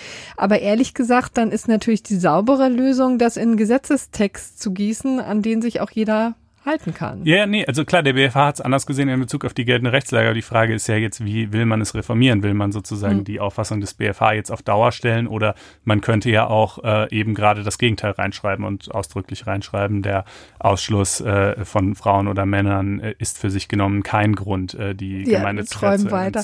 Naja, das wird nicht passieren. Naja, aber wie gesagt, das wird sonst dramatisch. Also es gibt einfach wahnsinnig viele und zwar auf beiden Seiten. Ja. Also es gibt, es trifft auch durchaus nicht nur Männervereine und ähm, ähm, äh, gerade jetzt zum Beispiel so diese Landfrauengeschichte, da fällt mir jetzt noch selbst mit den gerade genannten Einschränkungen kein äh, guter Grund ein, warum das dann fortbestehen sollte. Und wenn man halt diese Vereins, es ist nun mal einfach so, das hat nichts mit Diskriminierung oder mit Ausschluss oder mit also mit, nicht ähm, immer äh, ja nicht immer. Ich würde sogar sagen meistens nicht ähm, äh, zu tun, dass man das ist also und ich persönlich bin übrigens überhaupt kein Verein, wenn ich es recht überblicke. Ja, ja und, das schon gar vielleicht kein, auch das Problem, gar kein Geschlechter, wenn ich recht äh, überblicke. limitiert. Aber es ist doch einfach irgendwie ein normales menschliches Bedürfnis vielleicht, dass man halt manchmal einfach unter Männern oder unter ja, Frauen sein können will. Sie ja auch übrigens, das können Sie ja auch weiterhin machen. Die Frage ist nur, ob man dann steuerlich gefördert werden muss. Ja, und wenn man das ansonsten muss, wenn man sagt, ansonsten ist alles hier sozusagen an Kriterien vorhanden, um steuerlich zu fördern, dann kann das nicht der, meines Erachtens ist das kein, dann kein überzeugender Grund, es auszuschließen. Äh, und darum, darum geht's ja gerade. Ähm, so, und da kommen wir nicht zusammen, lieber Konstantin. Ähm, äh, also, aber jedenfalls dann äh, so viel vielleicht einfach zu den Männervereinen. Müssen wir ja auch. Genau, nicht. wir sind jetzt auch ein bisschen erschöpft. Ja. Und jetzt kommen wir überhaupt erst zu deiner Kassenbonpflicht. ja, Da oh. lasse ich dich aber übrigens nur laufen. Ja, dann, dann, ja, da drückst du auf Play und dann geht's los, oder? Ja, es ist, also, nee, ich binde dich aber jetzt ein, indem ich dir Fragen stelle. Äh, und zwar, wahrscheinlich, wahrscheinlich nervt dich Ach so. das auch, wahrscheinlich kommt jetzt ein Nein, ne? Nervt dich das auch so sehr wie mich, dass wenn du einkaufen gehst und so, zwar so kleinere bis mittelgroße Einkäufe, also angefangen beim Krabbenbrötchen bei Nordsee bis zu halt irgendwie dem Einkauf bei Aldi oder so, dass du nicht immer, aber doch sehr, sehr oft gefragt wirst, ob du den Bon haben willst und dann ausdrücklich Nein sagen musst. Oder bist du etwa eine von denen, die Ja sagt? Ich sage tatsächlich relativ häufig Nein. Und nein, lieber Konstantin, es hat mich bis jetzt noch nicht genervt, aber ich kann schon jetzt voraussagen, ich werde jetzt jedes Mal daran denken müssen. Ja, siehst du. An Äh, diese Folge 96 des FAZ Einspruch Podcasts. Also mich nervt schon natürlich geringfügig, ist jetzt keine besondere Zumutung, Nein zu sagen, aber äh, äh, trotzdem habe ich mich immer gefragt, gerade bei wirklich so kleinen Sachen, so ein Krabbenbrötchen oder irgendwas, beim Einkauf kann ich ja noch verstehen, dass manche Leute irgendwie gucken wollen, ob da nicht irgendwas, ne? Aber so bei, bei so einzelnen Artikeln, da wird man ja wohl selber überblicken können, wie viel Geld man da gerade hingegeben hat, wie viel man zurückgekriegt hat, ob das stimmt, ja. Ähm, und äh, äh, da habe ich mich also schon immer gefragt, warum ist die Default-Option nicht andersrum? Warum ist es nicht einfach so, dass man halt keine Quittung angeboten bekommt und wenn wirklich einer die haben will, dann kann er ja drum bitten. Darauf hat er übrigens auch einen Anspruch, 368 BGB. Aber das werden wohl die wenigsten Leute tun. Naja, gut, nun könnte man also Jetzt wird dein Leben noch viel schlimmer genau, werden, jetzt denn die Bundesregierung ist nicht untätig in diesem Bereich. Ja, ja. Äh, aber halt leider sozusagen in die genau entgegengesetzte Richtung, die ich mir gewünscht hätte, denn ähm, ab dem 01.01.2020 gibt es eine sogenannte Belegausgabepflicht für alle Verkäufe mit einer Ausschränkung, nämlich für alle Verkäufe, die mit elektronischen Kassensystemen erfolgen. Ähm, das sind aber inzwischen fast alle. Ja, und- das darf inzwischen auch gar nicht mehr anders sein, ne? Doch, das ist ein weit verbreiteter Irrtum. Ah. Ähm, das äh, äh, habe ich zwar auch irgendwo gelesen, aber es, äh, es stimmt nicht. Ich habe auch tatsächlich nochmal im Finanzministerium nachgefragt. Man darf weiterhin so diese alten analogen Kassen äh, benutzen, ähm, tun aber auch ehrlich gesagt die wenigsten, weil diese elektronischen Kassensysteme auch viele Vorzüge haben. Die sind dann oft auch zum Beispiel direkt mit dem Lager verknüpft, sodass dann auch direkt quasi äh, da, äh, halt klar ist, okay, wir haben jetzt eins weniger von dieser Ware und so, dann müssen wir früher nachbestellen etc. etc. Ja, also wenn elektronisches Kassensystem verwendet wird, dann muss ab dem 01.01.2020 immer ein Beleg angeboten werden. Der Kunde ist nicht gezwungen, den anzunehmen. Anders übrigens als in Italien, da gibt es sogar eine Belegannahmepflicht. Siehst, kannst Die- doch froh sein, dass du nicht in der Toskana wohnst. Äh, Ja, ja, naja, gut, das hätte wiederum andere Vorzüge. Ähm, äh, die, die wird natürlich, also auch du kannst natürlich die Leute immer noch nicht daran hindern, den Beleg dann wegzuschmeißen unmittelbar im Anschluss, ja, aber ähm, so jedenfalls in Deutschland zumindest Angebotspflicht ähm, ab Anfang 2020. Warum? Naja, nicht, weil jetzt irgendwie, äh, also das folgt übrigens aus einem Anwendungserlass äh, zu 146 Abgabenordnung, wen es äh, im Detail interessiert, ja. Warum macht man das? Naja, nicht, ähm, um Leute wie mich zu nerven, sondern aus einem schon nachvollziehbaren Grund, nämlich, äh, dass diese elektronischen Kassen jeden Verkauf aufzeichnen, der getätigt wird und es somit für die Finanzämter halt relativ leicht ist, äh, dann in die Kassen reinzugucken, also in, in deren Datenbestand reinzugucken und das abzugleichen mit äh, der Steuererklärung des jeweiligen Unternehmens und zu gucken, was ist denn da, was sagt denn die Kasse, was ihr so verkauft habt. Ähm, Dazu gibt's übrigens auch noch ein paar flankierende Regelungen, die müssen dann äh, ab äh, September 2020, glaube ich, auch noch so ein spezielles äh, Zusatzsystem implementieren, was äh, es verhindert, dass äh, dieses, diese, diese Aufzeichnung der getätigten Verkäufe nachträglich äh, irgendwie manipuliert werden kann. Ja. Ähm, und äh, jedenfalls, äh, das ist also sozusagen die Idee. Dazu würde natürlich eigentlich eine in die Kasse Eintipppflicht reichen. Ja, also man muss ja dem, den Kunden nicht mit dem Bau nerven. Es wird ja reichen, dass man einfach jeden halt verpflichtet ist, jeden Kauf in die Kasse einzugeben, was man ja vermutlich sowieso machen würde. Aber da ist dann wahrscheinlich wieder die Idee, naja, aber so können wir es halt leichter nachprüfen. Die machen das wohl tatsächlich strichprobenartig, dass die äh, hingehen dann und gucken, ah, hier kommt gerade jemand aus dem Laden raus mit einem Stück Kuchen. Äh, haben Sie denn einen Bon bekommen? Und äh, können wir mal gucken, ob das hier auch so tatsächlich in dem System der Kasse vermerkt ist. Ja, also das ist eigentlich die Idee. klar, diese Idee ist nachvollziehbar und mag ja durchaus äh, einen Sinn haben, aber äh, aus Kundensicht ist es, finde ich, trotzdem nervig und ähm, für alle von euch, die sich dann vielleicht ab dem 01.01.2020 wundern, warum ihnen noch öfter als ohnehin schon Bonds angeboten werden, äh, das ist der Grund. Und das ist übrigens richtig bald, ne? Ja, das ist richtig bald. Man kann es halt umgehen, indem man einfach eine analoge Kasse nimmt, aber ich glaube, das werden auch nicht so viele machen, weil ja. dafür haben halt diese elektronischen Kassen zu viele andere Vorteile. Ja. Konstantin, du kannst dann in der ersten Folge im neuen Jahr berichten, was Wein. du mit den Zetteln machst. Wein, ja. Ähm, ja, okay. So, jetzt kommen wir zu einem etwas nüchternen Thema. Also nee, wir müssen es nüchtern handhaben. Ehrlich gesagt, es ist ziemlich politisch, es ist ein großer Aufreger, aber ich würde es jetzt ganz gerne ein bisschen nüchtern handhaben, denn es ist in der Tat heikel. Es ist nämlich der EuGH, der Europäische Gerichtshof, der sich zur Kennzeichnungspflicht von Waren geäußert hat, die in Gebieten produziert werden, die von Israel besetzt werden. Mhm. Ja, also es ist ein komplexes Thema und man ahnt schon, wohin die Reise geht. Ähm, vielleicht sage ich einfach mal, was der zugrunde liegende Streit war. Es war nämlich ein Fall, der in Frankreich spielte, wo es ähm, tatsächlich schon die Maßgabe gibt, dass auf so, es war zum Beispiel ein Wein, um den es jetzt hier ging, also es hatte konkreten Winzer geklagt, der musste auf, auf seinen äh, Flaschen eben deutlich machen, dass er in der Nähe von Ramallah, also in den besetzten Gebieten, produziert und das musste aus diesem Etikett deutlich hervorgehen, mhm. ja. Und zwar um den Verbrauchern die Möglichkeit zu geben, zu entscheiden, diesen Wein aus diesem Grund nicht zu kaufen, mhm. ja. Denn das ist sozusagen der, ähm, der Gedanke, der dahinter steht, ja. Also, ähm, und da hatte sich eben der Winzer dagegen gewehrt, auch äh, zusammen mit einer ähm, jüdischen äh, Organisation Juif Européenne.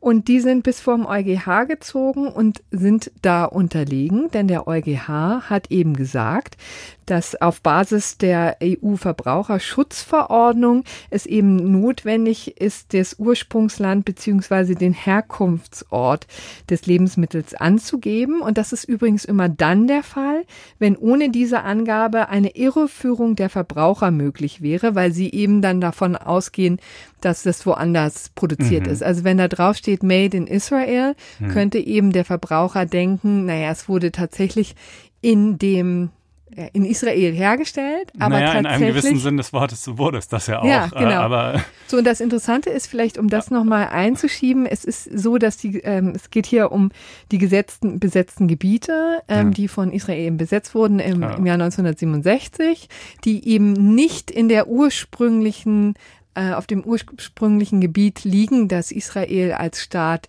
zugebilligt wurde, ja, sondern die wurden eben später besetzt. Es geht eben konkret ums Westjordanland, Ostjerusalem und die Golanhöhen.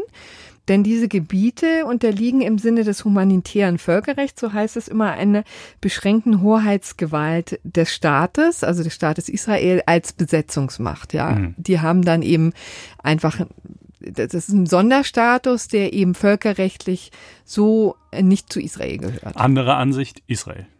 Genau. Das, das muss man vielleicht dazu nochmal deutlich machen.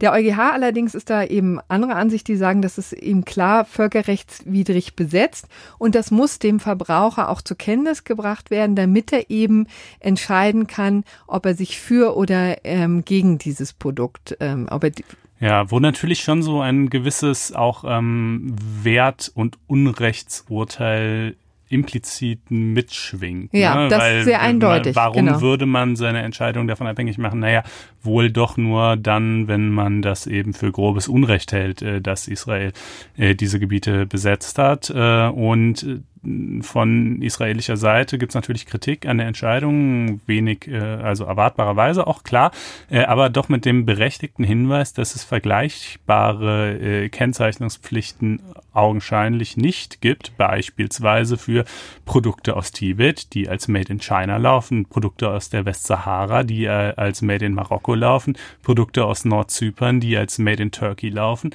ähm, und zahlreichen anderen Gebieten, wo es ähnliche Streitigkeiten gibt. Und äh, dass hier sozusagen äh, Israel äh, alleine schlechter gestellt wird und dass dies natürlich, was der Sache auch nochmal zusätzliche Brisanz verleiht, Wind in den Segeln äh, von äh, Bewegungen wie dieser BDS, äh, Boycott, Divest, Sanction Bewegung ist, äh, die halt ähm, äh, generell äh, darauf irgendwie pochen, die, die israelische Wirtschaft ähm, möglichst stark zu boykottieren, weil sie, naja, letztlich aus dem gleichen Grund, weil sie das halt eben alles für wahnsinnig unrechtmäßig halten. Ja, genau. Also das ist, gab eben schon heftige Kritik eben vom israelischen Außenminister zum Beispiel, der da eben deutlich gesagt hat, dass da mit zweierlei Maß gemessen wird. Man muss sagen, dass dieses EuGH Urteil interessanterweise quasi in einer gewissen Tradition steht. Also schon im Jahr 2010 wurde auch zu, zu, zu einer Zollstreitigkeit äh, in, in diesem Zusammenhang so entschieden. Und auch die EU selber hat eben tatsächlich diese Kennzeichnungspflicht schon ähm, durchsetzen wollen. Es gibt eben Ratsbeschlüsse dazu, aber interessanterweise wurden die zumindest bis auf Frankreich meines Wissens nicht umgesetzt. Also hier in Deutschland gibt es eben keinen Wein, wo explizit draufsteht, dieser Wein wurde in Gebieten erstellt, die in den Golanhöhen oder genau, wo auch immer. Wo auch immer. Ja. Ähm, das ist also gibt es in Deutschland eben nicht, ja, und das ist ja auch in eine interessante politische Gemengelage, dass einerseits auf EU-Ebene offensichtlich diese damit zusammenhängende Geißelung befürwortet wird und andererseits sie aber von den EU-Staaten als zu heikel empfunden wird, um sie umzusetzen. Denn in der Tat, ne, dieser Boykott, der sich dann in diesem Zusammenhang ergeben kann, der dadurch erleichtert werden soll, ja, also ja, und auch der Kunde legitimiert oder zumindest werden die das natürlich so darstellen. Also ja. ich meine, ich sehe das nicht im geringsten als legitimiert und, und überhaupt äh, sehe diese BDS-Geschichte überhaupt extrem kritisch, aber aber die werden es natürlich in ihrer Außendarstellung so verwerten, dass sie sagen, seht mal her, ähm, äh, höchstrichterlich äh, bestätigt, äh, dass das äh, alles äh, äh, größtes Unrecht ist und, und ähm, äh, Verbraucher sollten doch jetzt bitte mal genauer hinschauen. Äh, und äh, ja, kauft nicht, äh, kauft nicht. Äh, Bei na, Juden, genau. Das ehrlich ist gesagt, daran alte, fühlt man sich ja. erinnert. Äh, man traut sich ja kaum es auszusprechen. Aber das ist natürlich, ja, das ist letztlich das, was die, worauf diese BDS-Leute halt zielen. Und ja. das äh, und umgekehrt ist natürlich die palästinensische Befreiungsorganisation lobt dieses Urteil natürlich und hofft da jetzt auf ähm, diverse Konsequenzen in diesem Zusammenhang. Also, weil es eben so politisch brisant ist, wollen wir das hier mal vorstellen. Ich bin gespannt, wie es weitergeht. Also ja, der Nahostkonflikt wird nicht anhand der Produktkennzeichnung gelöst, so, aber, nee. äh, aber es ist schon ein, ein Nadelstich meines Erachtens in die falsche Richtung. Aber gut, ähm, äh, kann man sicherlich irgendwie alles auch so und so sehen. Dann kommen wir noch äh, zu unserem guten Freund äh, Ibrahim Miri. Ja, Ibrahim Miri. Jetzt wieder ein ganz anderes Thema. Ähm, Ibrahim Miri kann der eine oder andere vielleicht schon kennen, weil ähm, dieser Name schon häufiger in den Medien ja geäußert wurde in den vergangenen Monaten, muss man sagen. Er ist nämlich ein Clanchef aus Bremen, ja, der hier schon seit langer Zeit mit seiner Familie, mit seiner Großfamilie lebt. Er selbst ist 1986 nach Deutschland gekommen, damals war er 13 lebt seitdem eben in Bremen und diese Clan das muss eine riesige Familienbande sein äh, von 2500 Leuten. Bei denen sich, muss man ehrlicherweise sagen, sind ja dann immer nicht alle, ja, so, da muss man ja auch vorsichtig sein, aber ein äh, erheblicher Anteil, sagen wir mal so, in der Drogenkriminalität tätig ist, da Verdienste sich erwirbt und ähm, Ibrahim Miri eben ein äh, der Anführer einer Rockerbande war, die 2011 äh, verboten wurde. Ja, er selbst wurde 2014 wegen Drogenmissbrauchs, nee, und vor allen Dingen Drogenhandel, Entschuldigung, ähm, ja, verknackt, sechs Jahre, ja. Und ähm, seit 2006 schon, das ist auch ganz interessant, ähm, ist, ist er eigentlich unrechtmäßig hier im Land, sagen wir mal so. Also beziehungsweise sein, sein Asylantrag wurde abgelehnt. Schon seit 2006 ist er ausreisepflichtig, wie es ja immer so schön heißt. Und das hat nun einfach mal stolze 13 Jahre gebraucht, bis es tatsächlich im Juli vollzogen wurde. Ja, er hatte ähm, bis dato übrigens gesessen, vier Jahre lang. Dann ähm, kam er ähm, auf Bewährung frei. Das war schon im Dezember 2018 und dann wurde er tatsächlich im Juli, jetzt am 10. Juli abgeschoben. Das hatte ziemlich, es war ziemlich spektakulär. Also das machte dann eben auch in den Medien die Runde, weil die GSG ähm, 9 da einmarschiert ist und zwar nicht wie sonst üblich mit ähm, krachenden Maschinengewehren und und Türen, die da ähm, durch die Gegend fliegen, sondern sie haben sich leise mitten in der Nacht an sein Bett geschlichen und haben ihn vorsichtig geweckt. so hat's die Bild beschrieben, ja. Also darauf stürzen wir uns auch das eine oder andere Mal. So, und dann wurde er tatsächlich, also nachts um drei oder so, und dann wurde er irgendwie nach Berlin-Schönefeld verbracht und dann in einem Privatflugzeug ähm, nach Libanon verschafft. Und das war ziemlich aufwendig, weil eben im Vorfeld ähm, sozusagen schon dafür gesorgt werden musste, dass der Mann überhaupt zurückgenommen wird. Das ist ja nicht selbstverständlich. Also was ja auch oft vergessen wird, ist, dass diese ganzen Abschiebungen deswegen auch so schwierig ist, weil oft die Ausweispapiere fehlen, aber ähm, ganz oft eben auch, weil der Aufnahmestaat eben einfach nicht willens ist, die Leute dann zu sich zu holen. Mhm. Und da hat man eben einfach im Libanon ziemlich umfangreich antichambrieren müssen. Und dann ähm, Ibrahim Miri tatsächlich im Sommer dann abgeschoben. Und dann dachte man, jetzt hat der Rechtsstaat hier seine Muskeln gezeigt.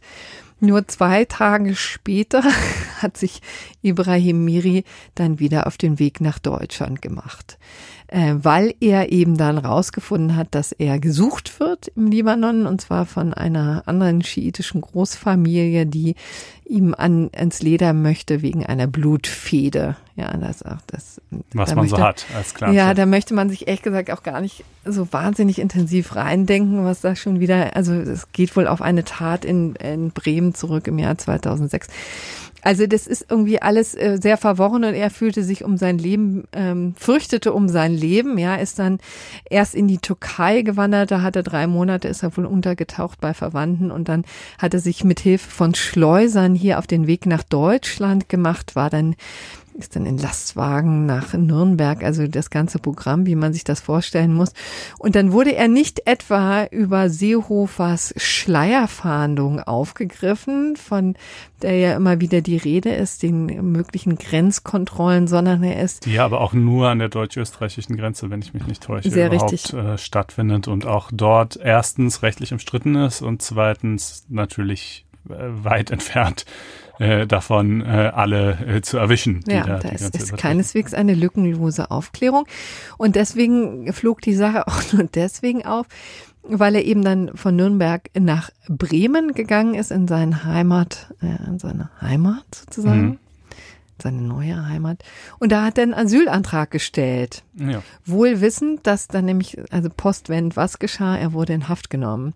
Und zwar eben zunächst auf der Basis, dass er eine illegale Einreise hier bewirkt hat, denn man muss sagen, die Abschiebung Zusammen mit der Abschiebung verband sich eben ein äh, mehrjähriger Einreise Einreiseverbot. Ja, hm. also er durfte eigentlich gar nicht wieder deutschen Boden betreten, hat es dann aber trotzdem gemacht, ist eben eine Straftat. Also wurde er deswegen eben in Haft genommen. Jetzt sitzt er in Abschiebehaft. Also denn er hat einen Antrag gestellt und einen Asylantrag gestellt, hat gesagt eben, er fühlt sich verfolgt im Libanon und der wurde postwendend ab gelehnt. Innerhalb von neun Tagen hat das BAMF, also das Bundesamt für Migration und Flüchtlinge, die Sache abgelehnt. Das war auch, hat Herr Bundesinnenminister Seehofer ziemlich deutlich gemacht, dass er da sehr auf eine zügige äh, Verfahrens, ein zügiges Verfahren pocht, mhm. ja, und dann geht naja, das ja auch ganz fix. äh, es ist natürlich so, so ein bisschen wie, wie hieß der nochmal, Sami A damals, ja. dieser Osama Bin Laden Leibwächter, das sind halt so diese Einzelfälle, äh, äh, die, wo einem dann echt die Haare irgendwie zu Berge stehen lassen, wo man denkt, da, da sind so ziemlich alle Elemente drin vertreten, die einen irgendwie aufregen können an, an der, also auf der einen Seite die natürlich auch Schamlosigkeit und, und Unverfrorenheit äh, von diesem Herrn, aber äh, eben irgendwie auch die Tatsache, dass man doch so ein bisschen das Gefühl hat, äh, der deutsche Staat lasse sich da ziemlich auf der Nase herumtanzen. Ja, angefangen damit, dass die, die erste Abschiebung äh, zwischen, zwischen äh, sozusagen äh, Ausweisung und Abschiebung 13 Jahre lagen und äh, dann aber nur drei Monate, bis er wieder da war oder vier oder wie viel es waren. Naja, und, und klagt er jetzt dagegen eigentlich gegen den Bescheid? Ja, also das hat sein Anwalt so gesagt. Ich habe habe jetzt gestern beim Verwaltungsgericht Bremen mal nachgefragt. Da ist noch nichts eingegangen, aber mhm. er hat, glaube ich, auch noch ein bisschen Zeit. Ist ja die Frist läuft ja erst in, nach einem Monat ab. Also da könnte jedenfalls was kommen. Er wäre auch wahrscheinlich dumm, wenn er es nicht machen würde. Wobei, also der, das wurde ja ziemlich rasch abgeblockt, auch mit dem Argument, dass es offensichtlich unbegründet ist. Und ich meine, das ist natürlich wirklich immer schwierig, so ferndiagnostisch seine Prognose abzugeben. Natürlich ist es jetzt nicht so, dass bei Herrn Miri offensichtlich ist, dass er ein politisch verfolgter Mensch ist, ja.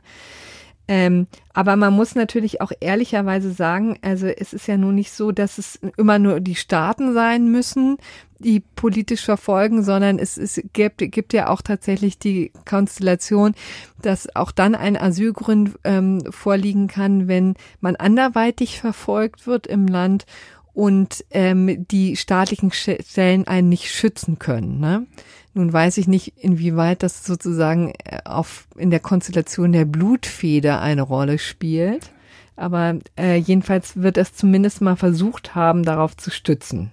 Ja. Mein, mein äh, kühner, meine kühne Prognose. Ja, aber ich meine, also dass das für die Bildzeitung und so ein gefundenes Fressen ist, ist klar. Aber kann man jetzt irgendwelche rechtlichen Lehren daraus ziehen? Also lassen sich an diesem Fall Dinge zeigen, die man anders hätte machen können? Ja, naja, es ist, sagen wir so, die Reaktionen sind ja schon da. Ne? Also auf der einen Seite kannst du ja sagen, ne, es hat ja funktioniert. Ne? Also er mhm. wurde ja sofort ähm, in Haft genommen und so weiter. Und ähm, jetzt wurde sein Antrag auch ziemlich zügig abgelehnt. Läuft alles. Und wenn jetzt die Gerichte auch noch schnell entscheiden, dann hat man sozusagen einen funktionierenden Rechtsstaat, ja, den Lackmustest für eine wehrhafte Demokratie, wie das Seehofer genannt hat. Aber da man möchte es Seehofer gar nicht belassen, sondern er hat eben zwei Dinge jetzt angekündigt. Einerseits sollen die Kontrollen in allen deutschen Grenzgebieten eben verstärkt werden. Ähm, da ist eben interessant, ne, wir haben ja immer noch die Konstellation, dass es keine formellen Grenzkontrollen sein können, wie es eben weil sie ja eben schlicht durch das Schengen-System ausgeschlossen sind. Aber was eben dann gemacht wird, sind diese Schleierfahndungen. Und was hin, hinzukommt, ist ja, da sind wir jetzt wieder bei dem Kompromiss, der vor anderthalb Jahren im Sommer geschlossen wurde nach dem ähm, letzten großen Koalitionsstreit. Du hattest es jetzt vorhin schon angedeutet. Da war es ja eben so, dass ähm, Seehofer sich ziemlich äh, dezidiert auf die ähm, ja, also im Grunde genommen auf, auf den Standpunkt gestellt hat, die, die Leute lassen wir gar nicht erst rein. Und was man jetzt einfach, das mündete dann in diesen Koalitionskompromiss, dass man sagt, hier kann man schon an der Grenze sozusagen, so, solange hier niemand ähm, schon die Grenze betritt, ja, mhm. oder die Grenze überschreitet, können wir wieder zurückweisen. Ja, beziehungsweise ähm, wurden dann ja diese Rückführungsabkommen mit einigen, ja. nicht allen ähm, EU-Staaten geschlossen, aber dieser ganze Mechanismus hat sich doch, wenn ich mich recht entsinne, als äh, wahnsinnig wirkungslos auch in Relation zu dem Ausmaß an Ärger, das er damals äh, verursacht hat, erwiesen. Also die Zahlen, ja, die äh, Zahlen von Personen, sind gering, die auf klar. diesem Wege zurückgewiesen werden, sind irgendwie so im zweistelligen Bereich pro Jahr oder so. Also äh, das ist wirklich ähm, äh, lächerlich in Relation zu äh, der Gesamtzahl von Einreisen und auch der Zahl von sozusagen letztlich relativ aussichtslosen Asylanträgen und so weiter. Also das ist jetzt nicht so die, ähm, ja, nicht so der Königsweg, sage ich mal. Ja, und das Zweite ist, was Seehofer eben ändern möchte, ist die Tatsache, dass jetzt nicht, auch hier wieder hat auch der Rechtsstaat ja funktioniert, denn äh, Miri sitzt ja in Haft, ja, und wird aller Voraussicht nach von der Haft aus abgeschoben. Aber das ist eben keineswegs sicher, ja, denn es gibt bisher keine explizite Regelung für den Fall einer Wiedereinreisesperre, ja. Also das könnte dann eben, das will Seehofer erreichen, dass es eben ein neuer Haftgrund gibt. Denn bisher ist es eben einfach nur so, dass ähm, wenn wegen Fluchtgefahr, wenn Fluchtgefahr besteht ähm, und ein Ausländer vollziehbar ausreisepflichtig ist oder eine Gefahr für die Sicherheit der Bundesrepublik besteht. Ne? Das ist, sind natürlich dehnbare Begriffe, ja, die Raum für Interpretation lassen. Aber wenn sozusagen eine wie wieder Einreisesperre besteht, ja, das ist ja sozusagen ein Fakt, an dem man nicht vorbeikommt und dadurch möchte Seehofer eben mehr Rechtssicherheit schaffen, dass in Zukunft auch solche Konstellationen oder in solchen Konstellationen die Leute dann sofort in Haft kommen und dann von der Haft aus abgeschoben werden. Und jetzt muss man eben einfach sehen, ob das tatsächlich gelingt und ob der Libanon wieder mal bereit ist, ihn zu nehmen. Denn wie gesagt, das war ja im Vorfeld schon eine recht aufwendige Geschichte. Ja, ja. Ich war, also ich glaube, es ist immer nicht so zielführend, so Migrationsdebatten anhand von so Extremfällen wie Herrn Miri zu führen, nee. weil das so, die kannst du wirklich an einer Hand abzählen und das ist natürlich alles empörend, aber aber es ist halt auch selten. Also man muss ähm, ehrlicherweise sagen, so sehr an der Hand abzählen kann man sie wahrscheinlich nicht. Naja, die Clanchefs, die jetzt irgendwie abgewiesen werden und, und dann zurückkommen und Asylantrag, äh, also ich, also sozusagen quantitativ liegt das Problem, glaube ich, woanders. Es, ähm, ja, und, nee, und qualitativ liegt es ganz woanders, ja, ne, muss man ja. sagen. Wir haben das jetzt ähm, hier natürlich auch der Aufmerksamkeit wegen nochmal behandeln wollen und weil es ja in der Tat eine ganz interessante Konstellation ist. Ja, genau. Ähm, und sind dann auch quasi durch. Äh, ja. Das gerechte Urteil ist diese Woche wie überhaupt des Öfteren mal kein Urteil im technischen Sinne des Wortes, ähm, sondern besteht vielmehr in dem Hinweis auf die aktuelle Folge der Last Week Tonight Show mit John Oliver, die man übrigens auch äh, kostenlos auf YouTube sehen kann. Jedenfalls so das Hauptsegment äh, der jeweiligen Folge kann man kostenlos sehen. Das kreist nämlich in diesem Fall äh, um ein durchaus äh, zu diesem Podcast passendes Thema, äh, nämlich ähm, missbräuchliche Klagen gegen Journalisten, also Klagen, die erhoben werden, eigentlich im vollen Bewusstsein, dass sie keine wirklichen Erfolgsaussichten haben, aber die eben äh, insbesondere kleinere Redaktionen einschüchtern sollen und ähm, missliebige Berichterstattung äh, unterbinden. Eine Praxis, die ja durchaus auch hierzulande vorkommt, in den USA noch deutlich mehr, auch wegen der dortigen äh, Kostentragungsregeln in Prozessen, äh, die es ja sehr schmerzlich machen können, verklagt zu werden, selbst wenn man am Ende gewinnt. Und ähm, also somit ist es zum einen verfolgt äh, diese, dieses Bit einfach ein, ein sicherlich berechtigtes Anliegen, aber zum anderen ist es wirklich so dermaßen lustig und vor allen Dingen wartet es mit einer so bombastischen Schlusspointe auf, äh, die ich jetzt hier auch nicht spoilern will, äh, dass ich es euch allen einfach nur äh, ja dringend ans Herz legen kann. Und natürlich auch in die Shownotes wirst du es. Packen. Ja, in die Shownotes werde ich es packen. Und wenn ich euch schon Dinge dringend ans Herz lege, dann zählt dazu natürlich oh, auch. Oh, irrsinnig elegant. Äh, ja, ja, ja.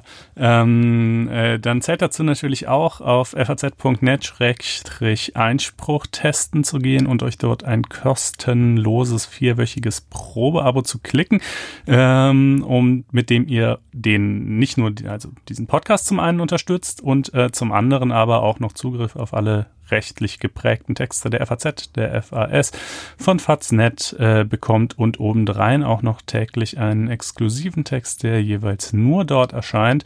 Ähm, ja, das würde uns riesig freuen, wenn ihr das tätet. Wie gesagt, das ist auch äh, für diesen Podcast sehr förderlich.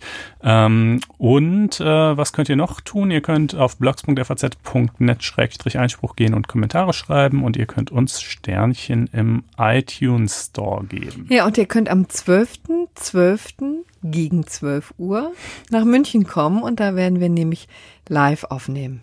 Richtig, genau. Das haben wir in der letzten Folge schon mal angekündigt. Das ist in diesem BMW-Gebäude im Zuge der Juracon. Vielleicht ist der eine oder andere ja sowieso da oder äh, sieht sich jetzt veranlasst, äh, herzukommen. Würde uns auf jeden Fall freuen. Wir machen da die hundertste Folge live und ähm, ja, trinken dann im Anschluss gerne mit euch auch noch ja, ist ein bisschen Den früh für ein Bier, aber, aber doch, ach so, ja, doch, stimmt, wir müssen uns abschießen sowieso, ja, okay.